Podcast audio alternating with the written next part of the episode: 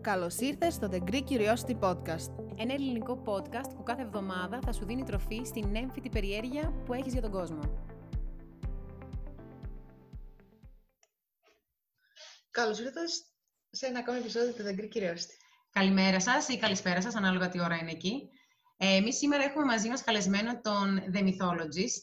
Έχει βίντεο στο YouTube, μιλάει για τη μυθολογία και σε βάζει λίγο να κάτσεις να σκεφτείς πράγματα που μπορεί να τα έχει μάθει στο δημοτικό πριν.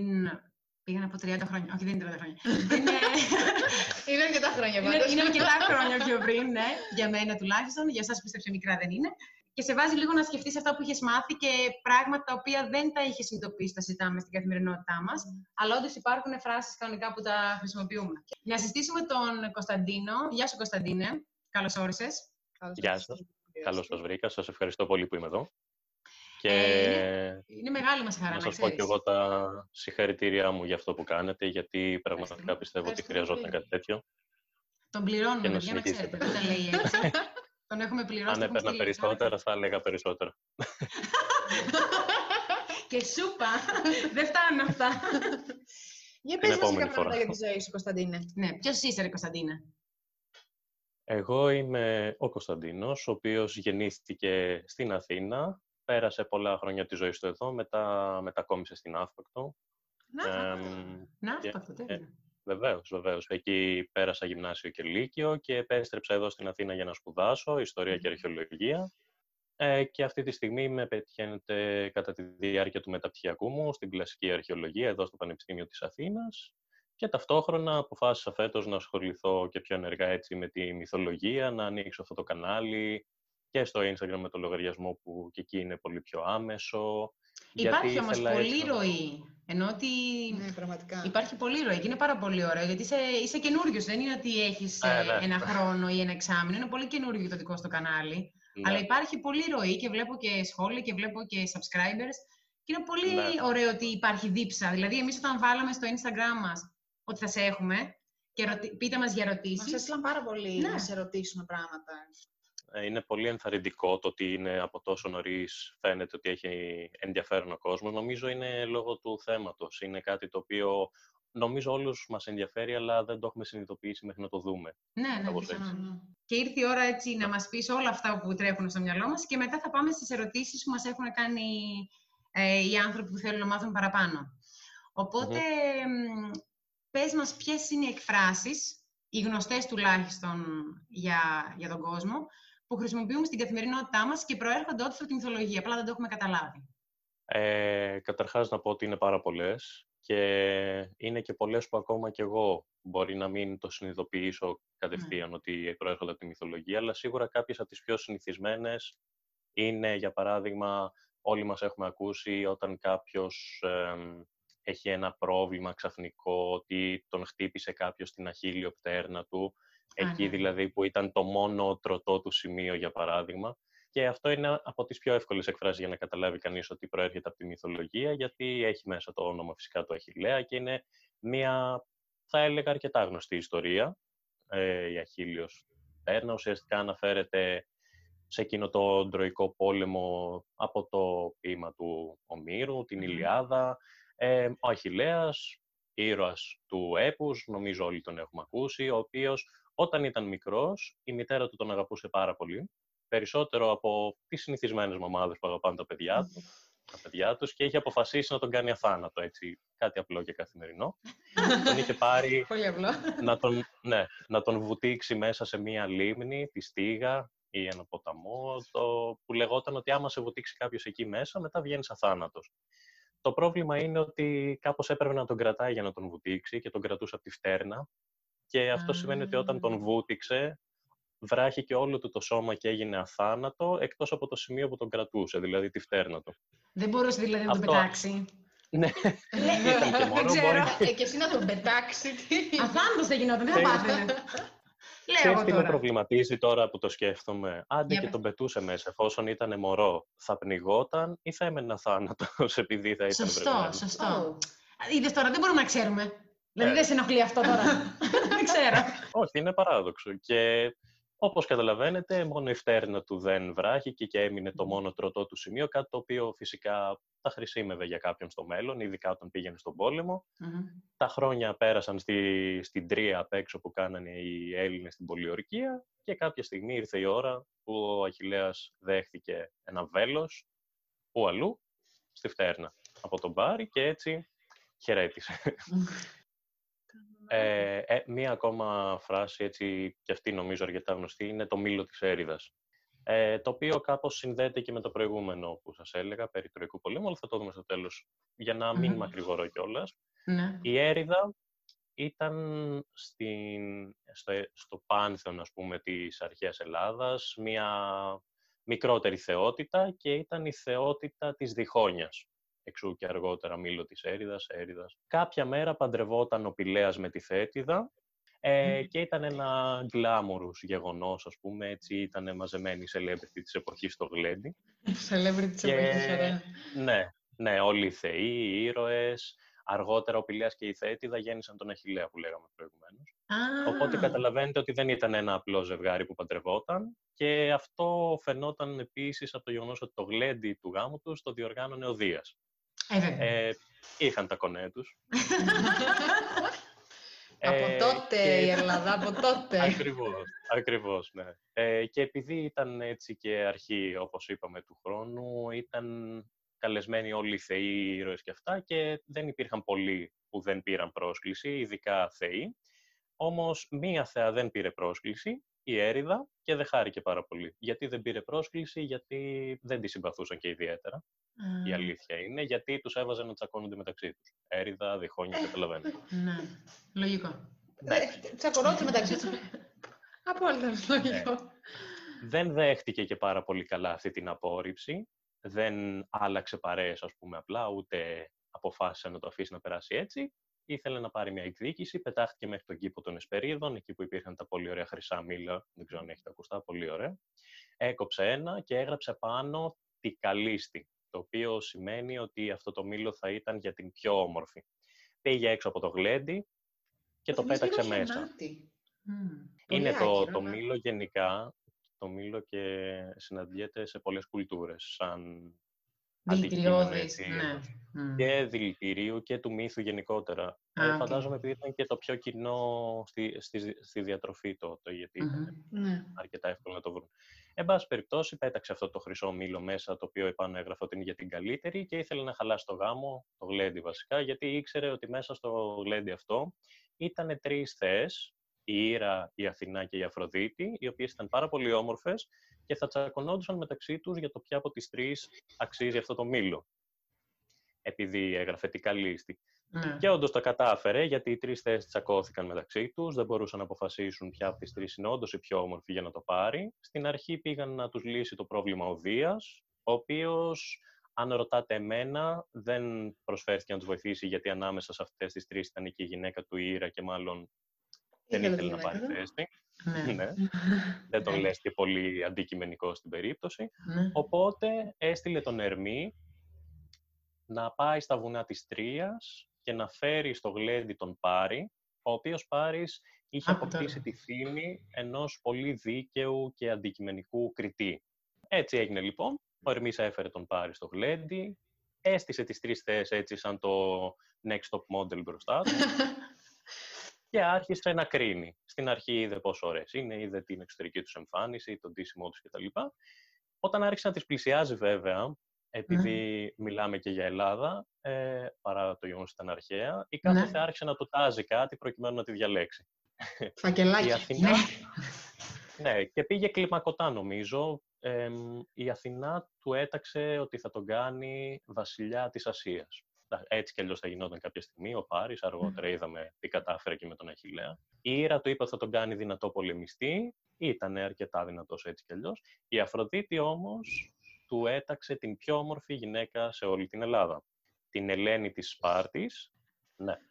Ήταν παντρεμένη η Ελένη. Η ναι, ναι, ναι, ναι, Με το Μενέλαο της Σπάρτης. Ε, ο Πάρης όμως μάλλον δεν το θεώρησε ιδιαίτερα πρόβλημα αυτό. Γι' αυτό έδωσε το μήλο στην Αφροδίτη, η οποία ανακηρύχθηκε έτσι πιο όμορφη. Ε, δεν ήξεραν όμως ότι αυτό το οποίο μόλις είχαν κάνει θα οδηγούσε σε κάτι καταστροφικό, γιατί προφανώς ο Πάρης κλέφτηκε με την Ελένη και έτσι ξεκίνησε ο Τροϊκός Πόλεμος. Δεν ήξερα ότι όλο αυτό ξεκίνησε από αυτό. Πολύ ωραία. Συγγνώμη, ναι. Ισχύει. Το οποίο, αν το σκεφτείτε, οδήγησε στο τέλος στο να πεθάνει ο Αχιλέας, ο γιος του Πηλαία και της Θέτιδας που ήταν ναι. στο γάμο. Σοκαριστικό, ναι, ναι, ναι, το κονέ. Ναι. Wow.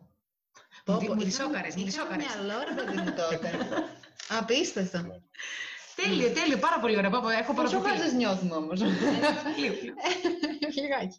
Είναι πάρα πολύ ε, ενδιαφέροντα, να σου πω την αλήθεια, είναι, είναι πολύ ωραία. Για πες μας κι άλλα, πες μας κι άλλα, πες μας κι άλλα. Έχω μια πορεία βασικά. Δεν θα μας πεις άλλα. θυμάμαι, θυμάμαι ότι κάτι παρόμοιο είχε γίνει για την, το όνομα της, Αθη, της Αθήνας. Δεν ξέρω για άλλες περιοχές, αλλά θυμάμαι ότι υπάρχει μια ιστορία πίσω από το όνομα της Αθήνας και γιατί έχει για πες, εγώ δεν ξέρω. Πολύ καλά θυμάσαι, γιατί έχουμε και στις δύο περιπτώσεις ε, διαμάχη. Όπως το, στην προηγούμενη περίπτωση είχαμε διαμάχη για το μήλο της Έριδας, εδώ έχουμε διαμάχη για μια ολόκληρη πόλη. Ε, είναι ακριβώς γι' αυτό, για το όνομα της Αθήνας. Βέβαια είναι λίγο spoiler γιατί ονομάστηκε Αθήνα και το ξερουμε Αλλά η ιστορία έχει ως εξής. Πριν πάρει αυτό το πολύ όμορφο όνομα η πόλη μας εδώ, και γίνει γνωστή σε όλο τον κόσμο ως Αθήνα, λεγόταν Κεκροπία, από το βασιλιά τότε της πόλης, τον mm Κέκροπα, ε, και όπως όλοι οι βασιλιάδες ζούσε και αυτός πάνω στο βράχο της Ακρόπολης. Τότε βέβαια δεν υπήρχε Παρθενώνας, ζούσε εκεί. Ήταν όμως η περίοδος και πάλι αρκετά νωρίς στην ιστορία του κόσμου που οι θεοί διάλεγαν ένα τόπο για να προστατεύσουν. Ναι. Δηλαδή, για παράδειγμα, ο Απόλλωνας διάλεξε τους Δελφούς και γι' αυτό υποτίθεται ότι τώρα υπάρχει ο ναός του Απόλλωνας στους δελφους όταν ήρθε η σειρά όμως της Κεκροπίας, την ήθελαν πάνω από ένας θεή, η Αθηνά και ο Ποσειδώνας. Πώς θα λυνόταν η διαμάχη, πάλι ο Δίας προσπάθησε να δώσει τη λύση, τους είπε να πάνε στο βασιλιά της πόλης, αυτός θα τους πει πώς θα βρίσκανε έτσι ένα δίκαιο τρόπο για να δουν ποιος θα γίνει προστάτης της πόλης. Πήγανε λοιπόν πάνω στην Ακρόπολη, ζητήσαν τον Κέκροπα, ο οποίος τους είπε ότι ξέρετε κάτι, πολύ ωραία, αφήστε το λαό να επιλέξει. Κάντε ο καθένας από ένα δώρο στο λαό της Αθήνας, της Κεκροπίας. Ναι. Και, όποιος, ε, και όποιανού το δώρο εκτιμήσουν περισσότερο οι άνθρωποι, εδώ οι κάτοικοι, θα γίνει προστάτης. Νομίζω είναι δίκαιο. Ναι, αυτό πήγαινε από δίκαιο, δίκαιο, ναι. Δημοκρατία, δημοκρατία. Ολόκληρος Ανέβηκαν έτσι οι θεοί και αυτοί στο βράχο της Ακρόπολης και πρώτα ο Ποσειδώνας χτύπησε το έδαφος με την τρίενά του και από εκεί βγήκε μια πηγή αλμυρού νερού. Προσέφερε ουσιαστικά στους κατοίκους της Κεκροπίας το αλμυρό νερό, δηλαδή τη θάλασσα, ναι. το εμπόριο, έτσι αυτός είναι ο συμβολισμός που έχουμε εδώ, γιατί ο Ποσειδώνας ήταν φυσικά θεός και προστάτης της θάλασσας και αν mm. ήθελες να ταξιδεύεις με ασφάλεια εκείνη την εποχή, ήθελες να έχεις τον Ποσειδώνα στο πλευρό σου. Λογικό. Ναι. Η Αθηνά όμως έδωσε σαν δώρο στους κατοίκους και κροπίας μια ελιά. Η ελιά η οποία έβγαζε το λάδι, το οποίο ήταν πάρα πολύ σημαντικό για δύο λόγους. Φυσικά πρώτα για τη διατροφή, γιατί θα μπορούσε να χρησιμοποιηθεί και για το εμπόριο για εξαγωγές, που σημαίνει οικονομικό κέρδος, αλλά και για τη θρησκεία. Γιατί τότε έπαιζε πολύ μεγάλο ρόλο στις τελετές, στις ε, θυσίες που κάναν στους θεούς, γενικά σαν, αρωματικό, σαν αρωματικά έλαια. πολλά πράγματα, τέλος πάντων, τότε είχαν τη βάση τους στο λαδι Οι κάτοικοι της Κυπροπίας διάλεξαν την Αθηνά και έτσι η πόλη ονομάστηκε Αθήνα. Ο Ποσειδώνας δεν το πήρε και αυτός πάρα πολύ καλά και ορκίστηκε να είναι εχθρός των Αθηναίων πλέον στη ναι. θάλασσα. Αλλά λέγεται σε ορισμένες εκδοχές ότι για να κατευνάσουν έτσι την οργή του Θεού, οι Αθηναίοι αποφάσισαν να χτίσουν τον ναό του Ποσειδώνα στο Σούνιο Α, και να τον ευχαριστήσουν. Και έτσι ο Ποσειδώνας ηρέμησε κατά κάποιο τρόπο και ξέρουμε όλοι πώς έληξε αυτό, γιατί οι Αθηναίοι για πάρα πολλά χρόνια ήταν κυρίαρχοι της θάλασσας, οπότε μάλλον είχαν τον Ποσειδώνα στο πλευρό τους. Τέλειο. Πολύ ενδιαφέρον. Τέλειο. Θέλεις να μας πεις ακόμα ένα και μετά να πάμε στις ερωτήσεις, γιατί έχουμε και ερωτήσεις αρκετές. Ναι. Αν έχεις ερωτήσεις, το ε, έχεις. Θα σας δώσω την επιλογή να διαλέξετε ένα από τα δύο και θα σας πω ποιος σας φαίνεται πιο ενδιαφέρον. Ε, το ένα είναι το ποιος ήταν ο Εγκέλαδος, ξέρετε που λέμε ότι χτύπησε mm. ο Εγκέλαδος να κάνει σεισμό, και η άλλη έκφραση είναι ότι άνοιξε ο ασκός του αιώλου. Βρείτε τα και περιμένω. Θα περιμένεις για ώρα μου. Κάνα δύο χρόνια εδώ πέρα. Ε, όλου. Ε, όλου. Ωραία. Έλα. Το είπε η Ρίνα. Ασκός του αιώλου. Α, μην είναι Ο ασκός βλακεία. του αιώλου. Κατά σύμπτωση έχει να κάνει και αυτό με τα έπι του Ομήρου και αυτή τη Α. φορά όμως με την Οδύσσια. Ο Έολος, αυ- είναι μια σύντομη ιστορία, δεν θα πάρει πολύ. Ο Έολος ήταν ο θεός των ανέμων, ο οποίος τους κρατούσε όλους τους ανέμους μέσα σε έναν ασκό, σε ένα σακί, ένα μικρό, ξέρετε τι είναι ασκός. Ναι, ναι. Ε, τους Μάθαμε. είχε... Α, ωραία, χαίρομαι. Τους είχε λοιπόν κλεισμένους σε αυτό το, τον ασκό, αλλά με την προϋπόθεση ότι τους είχε ελεύθερους να βγαίνουν όποτε θέλουν και να πνέουν κατά βούληση. Τι σημαίνει αυτό; Ότι δεν έδιναν λογαριασμό στον έολο, μπορούσε μια μέρα να έχει βοριά, την άλλη μέρα να έχει νοτιά και ούτω Α. καθεξής. Ο ασκός αυτός δόθηκε στον Οδυσσέα όταν γυρνούσε από την Ηλιάδα, από την Τρία μετά την Ηλιάδα, Μμμ. και με σκοπό να τους χρησιμοποιήσει για να επιστρέψει με ασφάλεια στην Ιθάκη. Όλοι ξέρουμε ότι αυτό δεν πήγε πάρα πολύ καλά. Ε, αυτός ο μύθος είναι μια ωραία, ένα ωραίο παράδειγμα για την περιέργεια, η οποία παίζει πολύ στους μύθους γενικά και όχι μόνο τους ελληνικούς, αλλά παγκοσμίως, Μμμ. τις επιπτώσεις και τις συνέπειες της περιέργειας. Γιατί οι ναύτες στο καράβι του Οδυσσέα, ενώ τους είχαν πει ότι δεν πρέπει ποτέ να ασχοληθούν με τον ασκό του αιώλου, Μμμ. λόγω περιέργειας τον άνοιξαν και τότε οι άνεμοι ξεχύθηκαν όλοι μαζί, βγήκαν έξω με αποτέλεσμα να επικρατήσει θύελα και θαλασσοταραχή και το καράβι του Οδυσσέα να τσακιστεί και έτσι να επιβραδυνθεί κι άλλο η επιστροφή του στην Ιθάκη. Ε, Α. άρα η περιέργεια, αν το ψάξετε κι εσείς θα δείτε ότι δεν σκοτώνει μόνο τη γάτα, αλλά Ναι. τον ναύτε, γενικά πολύ κόσμο. Χά- έχα- Χάσαμε και την Ιθάκη. Ναι, ναι, ναι, Τα ναι, πάντα, ναι. Τα πάντα. Τέλειο. Το Εντάξει, ήταν δέχομαι. ωραίος. Ήταν ωραίος, το δέχομαι. Εντάξει, στο δίνω. Λίγο Σύντομος, γρήγορα και τον απλός. Αγγέλαδο. Α, θέλει και τον Αγγέλο τώρα. Ωραία. Ωραία, ωραία, Είμαι γρήγορα. Ο περίεργη. Εγκέλαδος, ο Εγκέλαδος ήταν αρχηγός των γιγάντων. Ήταν αρχηγός των γιγάντων όχι σε μια απλή και ήρεμη εποχή, αλλά κατά τη διάρκεια της γιγαντομαχίας. Η γιγαντομαχία ήταν ε, η μάχη μεταξύ θεών και γιγάντων για την κυριαρχία στον κόσμο. Ε, όμως οι θεοί χρησιμοποίησαν έναν θνητό για να τους βοηθήσει να κερδίσουν τους γίγαντες. Να κάνω μια Τον ερώτηση. Ηρακλή. Αυτό, αυτό χρονικά Αυτό χρονικά έτσι με τη μετέωρη έννοια του χρόνου, Ναι, γιατί δεν είναι προφανώς. κάτι που έχει συμβεί, άλλη μια είναι παιδιά. μετά, τη γιγαντο... μετά την τιτανομαχία. Δηλαδή, όταν ήταν οι θεοί του Ολύμπου που τους έχουμε εμείς στο μυαλό μας, δεν ήταν καν στην εξουσία ακόμα. Ήταν η Α, εποχή των Τιτάνων, του Κρόνου για παράδειγμα, που θα τον δούμε και α, αργότερα γιατί κάτι έχω στο μυαλό μου και γι' αυτόν. Τέλεια. Πάσα μας έγινε η ενδιαφέρει. τιτανομαχία.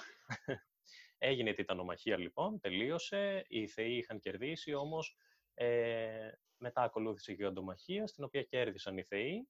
Έτσι ο Εγκέλαδος ε, σκοτώθηκε και θαύτηκε κάτω από τη γη. Και οι αρχαίοι Έλληνες πίστευαν ότι κάθε φορά που κάνει σεισμό είναι η οργή του Εγκέλαδου κάτω από τη γη, ο οποίος κουνιέται. Α, Άρα γίγαντας, ο οποίος έχει θαυθεί, έχει θαυτεί και Ένας γιατί έχει χάσει από γίγαντας. τους θεούς. Ακριβώς, κάτω από τη γη, ο οποίος κουνιέται Πολύ και έτσι ενδιαφέρον. σύεται όλη η γη. Και έτσι φτάσαμε εδώ να λέμε σήμερα για το χτύπημα του Εγκέλαδου όταν κάνει σεισμό. Πω, πω, σοκ τώρα, έτσι. Μπράβο, αυτό καλά. Τώρα θα μπράβο. ξέρουμε, επειδή η Πάτρα έχει συχνά σεισμούς, Μμμ. από όσο θυμάμαι. Να μην το ζήσουμε. Ε, καλά, ντε. Ε, τώρα θα ξέρουμε τι τα λέμε. Γιατί το λέμε, ξέρεις; Ναι, αλλά... Είναι γίγαντας. ναι. Προήρθε από αυτό, μας το είπε μέσα μας ο Ξαντίνης, δεν ξέρεις. Ναι.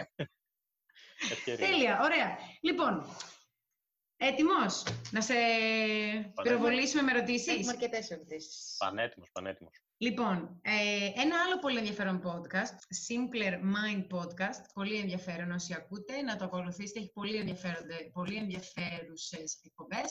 Τα ελληνικά μου δεν είναι πολύ καλά, ποτέ δεν ήταν. Ε, μας ρώτησε πότε έγινε ο χρόνος χρόνος. Ο χρόνος, χρόνος, ναι. Εγώ αυτό δεν το Γενικά- ξέρω καν, δηλαδή μου Δεν έκανε καταλαβαίνω εντύπωση. και την ερώτηση, να σου πω την αλήθεια. Έτσι το έγραψε, οπότε θα ξέρω ποιος Ναι, είναι, δεν ξέρω. θα- ναι. Δεν είναι μία περίπτωση τυπικής ιστορίας της ελληνικής μυθολογίας. Ε, Μμμ. εμπίπτει, θα έλεγα, σε κάτι το οποίο συνέβαινε συχνά, γιατί πρέπει να έχουμε στο μυαλό μας όταν σκεφτόμαστε ειδικά για την ελληνική μυθολογία, ότι μιλάμε για κάτι το οποίο υπάρχει εδώ και 3.000 χρόνια, ας πούμε. Μμμ. Ε, κάτι που σημαίνει ότι μια ιστορία, κάποια πρόσωπα, κάποιοι θεοί μέσα σε 3.000 χρόνια μεταλλάσσονται, αλλάζουν ιδιότητες, πολλές φορές και ονοματα και γενικά ποτέ σχεδόν δεν υπάρχει μόνο μία εκδοχή, το οποίο είναι πολύ σημαντικό όταν κάποιος μελετά τη μυθολογία. Ναι. Φαίνεται από τη γρήγορη έτσι, έρευνα που έχω κάνει και από αυτά που γνώριζα από πριν, ότι η ταύτιση κρόνου και χρόνου ξεκίνησε κυρίως λόγω ονόματος. Και χρόνος, χρόνος, το καταλαβαίνουμε και εμείς, ναι. και στα αγγλικά και στα λατινικά ίσως είναι παρόμοιος ο ήχος. Αυτό που ξέρω σίγουρα είναι ότι ο Κρόνος ως Τιτάνας ήταν έτσι όπως έλεγα πριν την εποχή της Τιτανομαχίας, τότε που οι Τιτάνες κυβερνούσαν τον κόσμο, ο Τιτάνας mm. ήταν ο άρχοντας της εξουσίας, είχε όλο τον κόσμο στα χέρια του. Είχε σκοτώσει τον πατέρα του τον ουρανό, βασικά δεν τον είχε σκοτώσει ακριβώς, του είχε κόψει τα γεννητικά όργανα, με ένα δρεπάνι. Και έτσι για να καταλάβετε τι εννοώ, θα σας πω πάρα πάρα πολύ γρήγορα ότι στην αρχή του κόσμου οι, οι αρχαίοι Έλληνες πίστευαν ότι υπήρχε το χαος Μετά από το χάος και το τίποτα γεννήθηκε η γη, η γέα και ο ουρανός. Μόνο που στην αρχή ο ουρανός ήταν αγκαλιά με τη γη συνέχεια, δηλαδή δεν τους χώριζε τίποτα. Ναι. Από αυτή την ένωση γεννήθηκαν οι Τιτάνες, ένας από τους οποίους ήταν και ο Κρόνος, ο οποίος επειδή ήξερε πόσο άσχημα περνούσε η μαμά του η γη, όταν ήταν κολλημένος ο ουρανός πάνω της, αποφάσισε να κάνει αυτή την ενέργεια, να του κόψει δηλαδή τα γεννητικά όργανα με ένα δρεπάνι και γι' αυτό βλέπουμε στις απεικονίσεις του Κρόνου ότι είναι με ένα δρεπάνι συνήθως, ε, για να αναγκάσει τον ουρανό να αποτραβηχτεί από τη γη. Και έτσι αποτραβήχτηκε και βρίσκεται εκεί που βρίσκεται σήμερα. Τέλος πάντων, στη συνέχεια έγινε άρχοντας ο Κρόνος, ο οποίος παντρεύτηκε τη Ρέα και άρχισε να γεννάει παιδιά η Ρέα, τα οποία κατάπινε ο Κρόνος, γιατί είχε μάθει ότι ένα από τα παιδιά του θα το έπαιρνε την εξουσία. Ναι, ναι, ναι. Είναι, η είναι Ρέα... Συγγνώμη που σε διακόπτω. Η μητέρα ναι, μου ναι. είναι στην τρίτη αρχιετήτων. Και αν δεν κάνω λάθος στον κεραμικό, δεν είμαι πάρα πολύ σίγουρη για την τοποθεσία, είναι ένα τα πολύ κλασικά δοχεία ναι. της αρχαίας Ελλάδας, το οποίο έχει τον χρόνο έτσι, με παιδιά, με ανθρωπάκια στα χέρια του. Ναι, το έχω δει. Είναι πάρα πολύ ενδιαφέρον. Και το θυμάμαι γιατί μου έκανε αναλαμπή αυτή η ιστορία που μόλις λες με αυτό που μου λέει η μητέρα μου εκείνη τη μέρα. Ναι, γιατί άρχισε λοιπόν να τα τρώει. Η Ρέα Σαμάνα φυσικά κάποια στιγμή έπρεπε να αντιδράσει. Κάποια στιγμή, όχι από την αρχή. Ε, δεν μπορούσε κιόλας, ήταν αρκετά δύναμη, αλλά έβαλε μπροστά την πονηριά της κατά κάποιο τρόπο και όταν ήταν να γεννηθεί ο Δίας, τον γέννησε κανονικά, αλλά στη θέση του έβαλε μια μεγάλη πέτρα και την έδωσε στον Κρόνο. Οπότε ο Κρόνος κατάπιε την πέτρα, νόμιζε ότι έχει καταπιεί το Δία, κάτι πήγε στραβά. Ε, τον πήγε το Δία κάτω στην Κρήτη, τον έκρυψε σε μια σπηλιά για να μην το καταλάβει ο Κρόνος και όταν τέλος πάντων, για να μην σας το πολυλογώ, μεγάλωσε ο Δίας, έγινε η Τιτανομαχία που σας έλεγα πριν, που κέρδισαν mm. οι Θεοί Τιτάνες. Λοιπόν, αυτό τώρα με τον Κρόνο και τον χρόνο, γιατί είναι πολύ εύκολα να κάνεις παρέκβαση και ξέφυγα, να με μαζεύετε όποτε ξεφεύγω. Έχουμε και πορείες όμως. Ναι, ναι.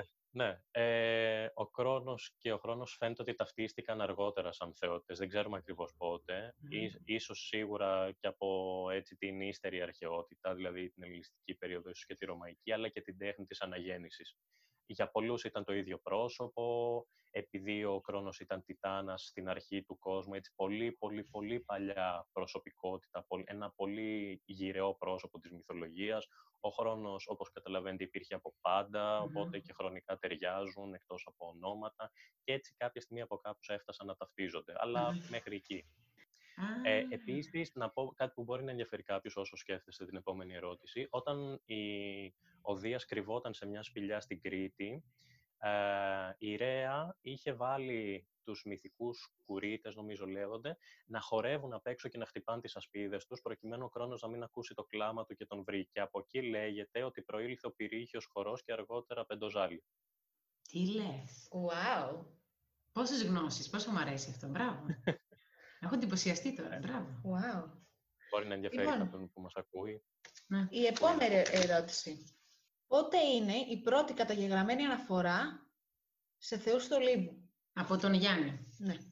Λοιπόν, Γιάννη, ε, είναι πολύ ενδιαφέρουσα η ερώτηση που έκανες, γιατί με προβληματίζει κάπως, με την έννοια του τι σημαίνει ακριβώς καταγεγραμμένη. Γιατί, να πούμε καταρχάς ότι όλες αυτές οι ιστορίες που έχουμε εμείς σαν μυθολογία, πριν γραφτούν, υπήρχαν σαν προφορικές ιστορίες. Mm-hmm. Πώς καθόμασταν μικροί και μας έλεγε η γιαγιά μας ιστορία από το χωριό, για τα ναι.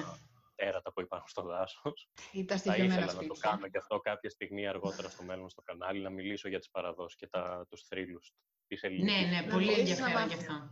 Πολύ ενδιαφέρον και αυτό, ναι. Ε, Οπότε θα πω ότι φυσικά σαν έννοιες πρέπει να υπήρχαν πολύ πολύ πριν την εμφάνιση της γραφής. Αν μιλάμε για καταγεγραμμένη, μπορώ να πω από τα μέσα της δεύτερης χιλιετίας περίπου, ίσως και λίγο νωρίτερα, με τη γραμμική α, ναι. που ακόμα τότε δεν είναι η γραφή όπως την ξέρουμε εμείς με το φοινικικό αλφάβητο, αλλά με σύμβολα φαίνεται ότι στη γραμμική α σε ορισμένες πινακίδες έχουμε την, ε, κάτι το οποίο διαβάζεται ως «ντάματε», «ντάματε», το οποίο φαίνεται ότι σηματοδοτούσε τη Θεά Δήμητρα. Ναι. Ε, αργότερα φυσικά, όταν εμφανίστηκε η γραφή, γράφηκαν τα έπι του Ομήρου και φυσικά εκεί έχουμε χαμός. Ξεκίνησαν όλα μετά. Πω, μπράβο.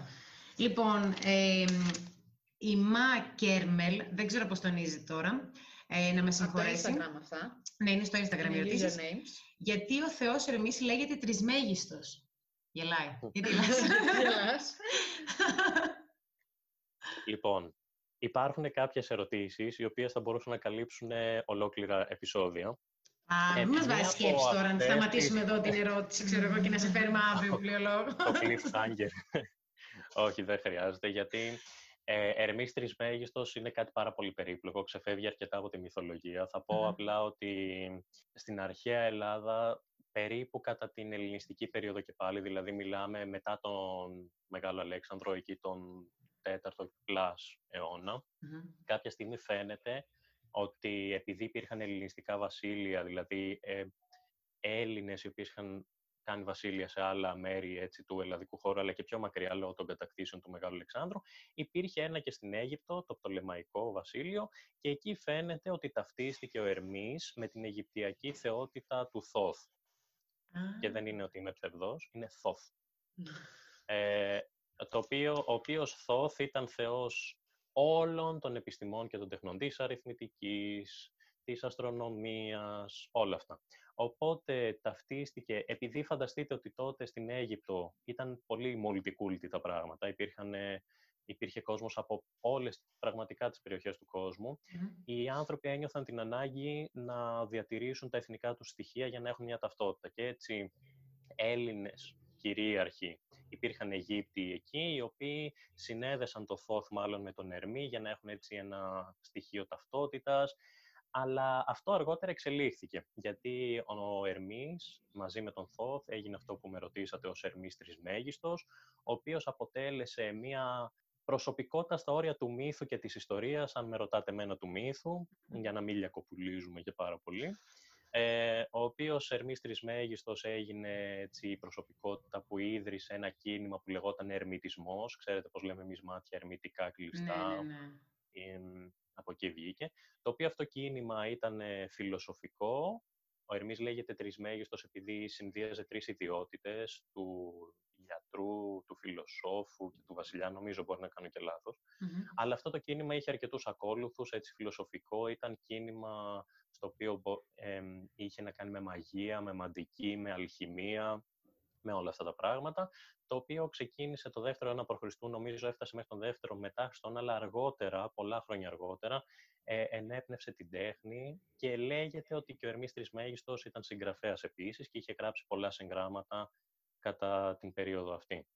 Άρα Αλλά... λόγω ιδιωτήτων, ότι, ήταν, ότι είχε πάρα πολλές ιδιότητες, υποθέτουμε, έτσι. Ναι, είναι κάτι πάρα πολύ ναι, περίπλοκο. Σίγουρα θα ναι. βρείτε κόσμο ο οποίος ε, θα διαφωνήσει με μένα και θα σας πει ότι ήταν υπαρκτή ιστορική προσωπικότητα. Ε, Εντάξει, ε, ε, είναι είμαστε, Ναι, είμαστε ανοιχτοί.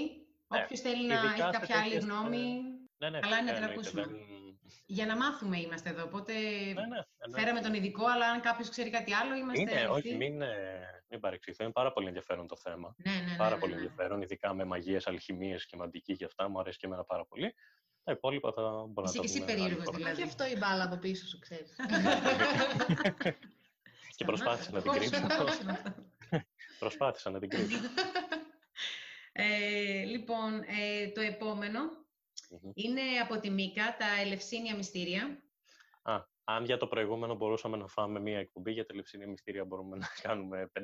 Ε, είναι τεράστιο το θέμα. Θα θέλεις να, το, ξέρεις τι, μήπως να το αφήσουμε, γιατί έτσι κι αλλιώς έχω μία απορία από τον Κυριάκο, ο οποίος ρώτησε, το οποίο αυτό είναι σίγουρα μία εκπομπή μόνη της, ρώτησε για το γιατί είναι τόσο δύσκολο να βρούμε την Ιθάκη. Γιατί υπάρχουν βιβλία, και εγώ έχω διαβάσει κάποια βιβλία, που έχουμε χάσει λίγο πού είναι η Ιθάκη μέσα, τον, μέσα τον χρόνο, ρε παιδί μου.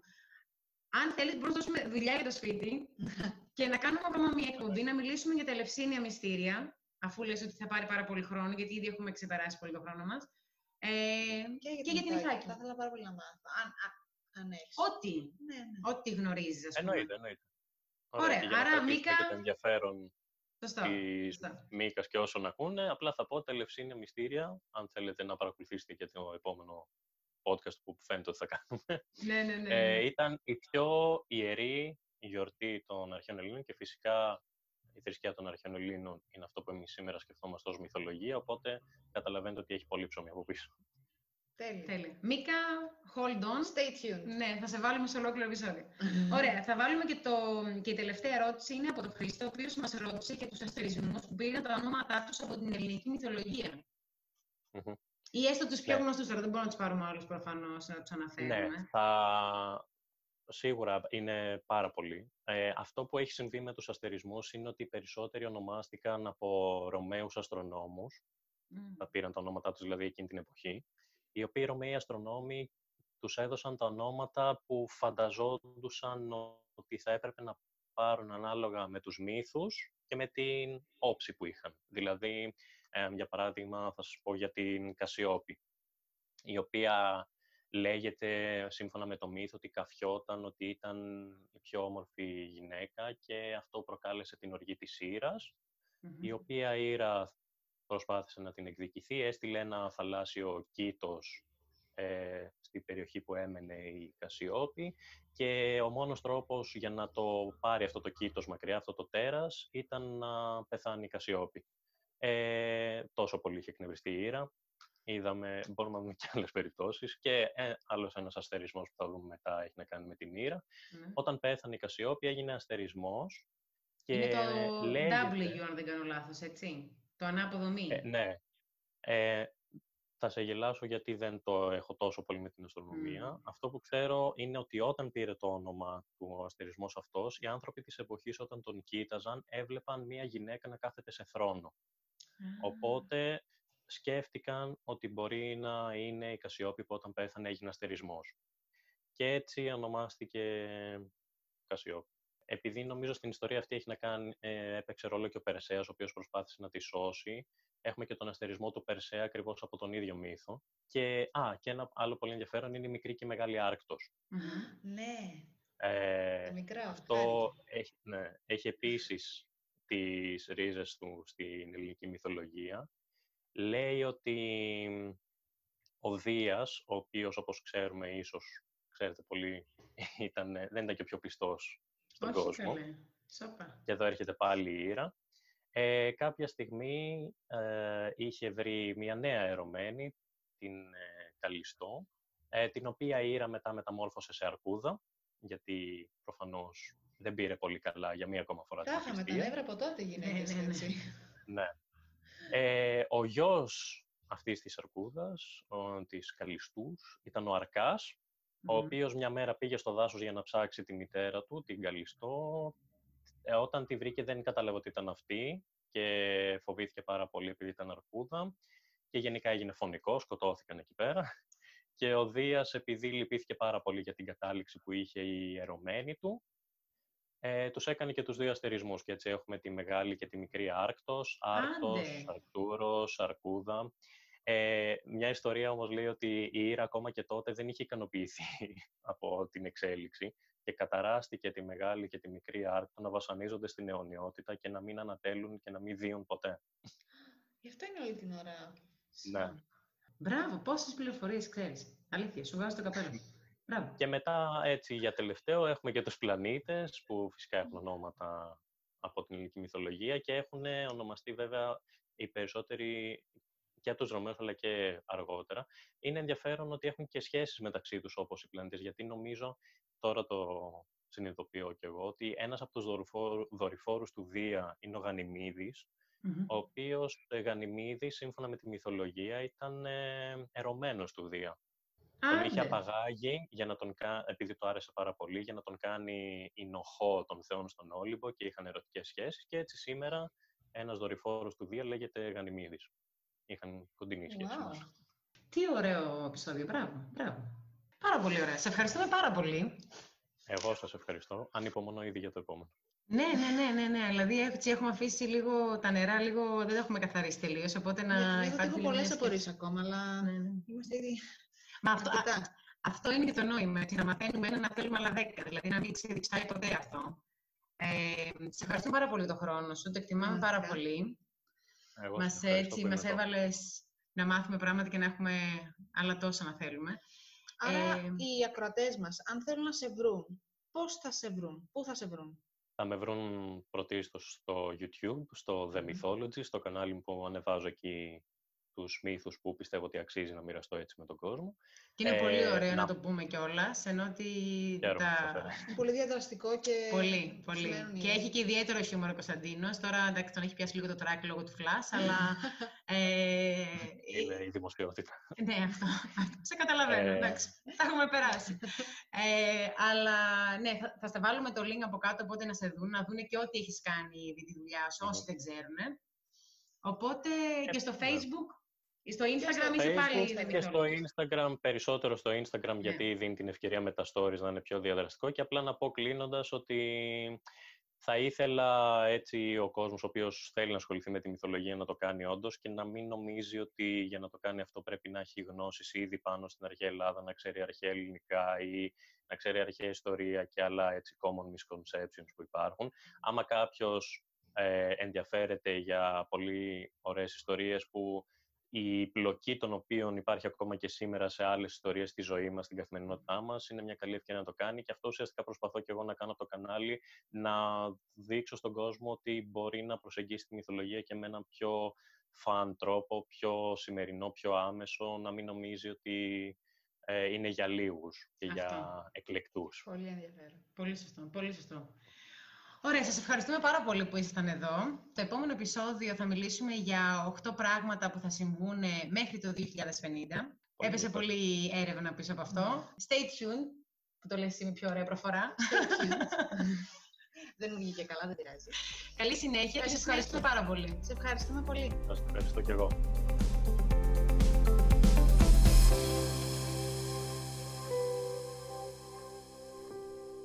Εάν έχεις και εσύ άλλες αξιοπερίεργες ιδέες, μπορείς να μας αφήσεις σχόλιο στο Castbox ή να επικοινωνήσεις μαζί μας μέσω Facebook και Instagram. Το username μας και στις δύο πλατφόρμες είναι The Greek Curiosity Podcast, χωρίς παύλες, χωρίς τελείες. Περιμένουμε και τα σχόλιά σας, γιατί θα είναι και για μας πιο εύκολο να φέρουμε στις εκπομπές μας καλεσμένους από διάφορους τομείς. Με αυτόν τον τρόπο θα μπορέσουμε μαζί να ανακαλύψουμε περισσότερα αξιοπερίεργα πράγματα. Οπότε, stay tuned!